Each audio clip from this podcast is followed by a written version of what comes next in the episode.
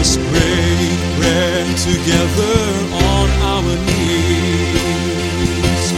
Let us pray, bread together on our knees.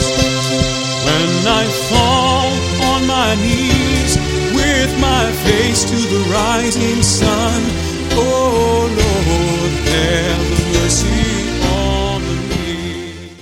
Welcome to Words of Inspiration with your host and teacher, Audley McLean.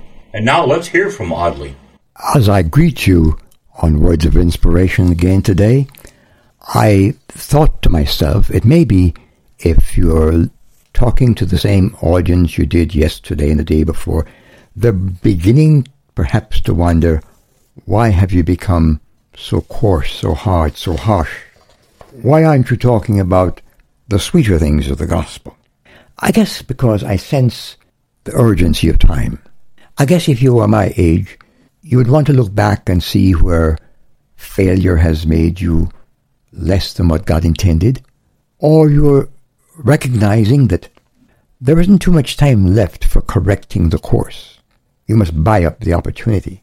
But then I feel a little sense of vindication because this same spirit of concern and request or suggestion for examination was also alive in the first century. Paul was writing to the people at Corinth, and I think he had something of the concern that they were becoming settled, becoming earthbound. And that's one of my real concerns today. I remember listening to a prayer of a very, I'm sure, sincere and earnest brother in Christ as he was praying around the time of the passing of our beloved brother Billy Graham.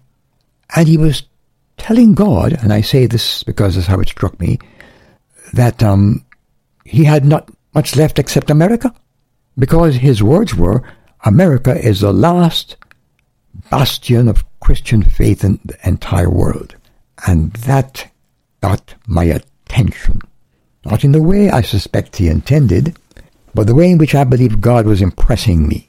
Here we are, a mere 5% of God's vast world, and we have the audacity to tell God that we in the United States are his last bastion of hope for carrying the gospel of Christ. Friend, if you bought into that theory, I'm going to be very ungracious and to say into that misrepresentation, then think about it. It reminds me of when Elijah was dictating to God the way this preacher was, that, Lord, you ain't got nobody but me left. God, I is it. They're all gone. And God said, sit down, boy. Sit down. I have. And God told him of his prophets that he had that Elijah didn't know anything about. May I ask you this today?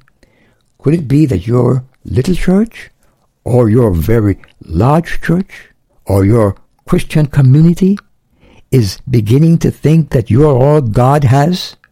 My friend, it is true.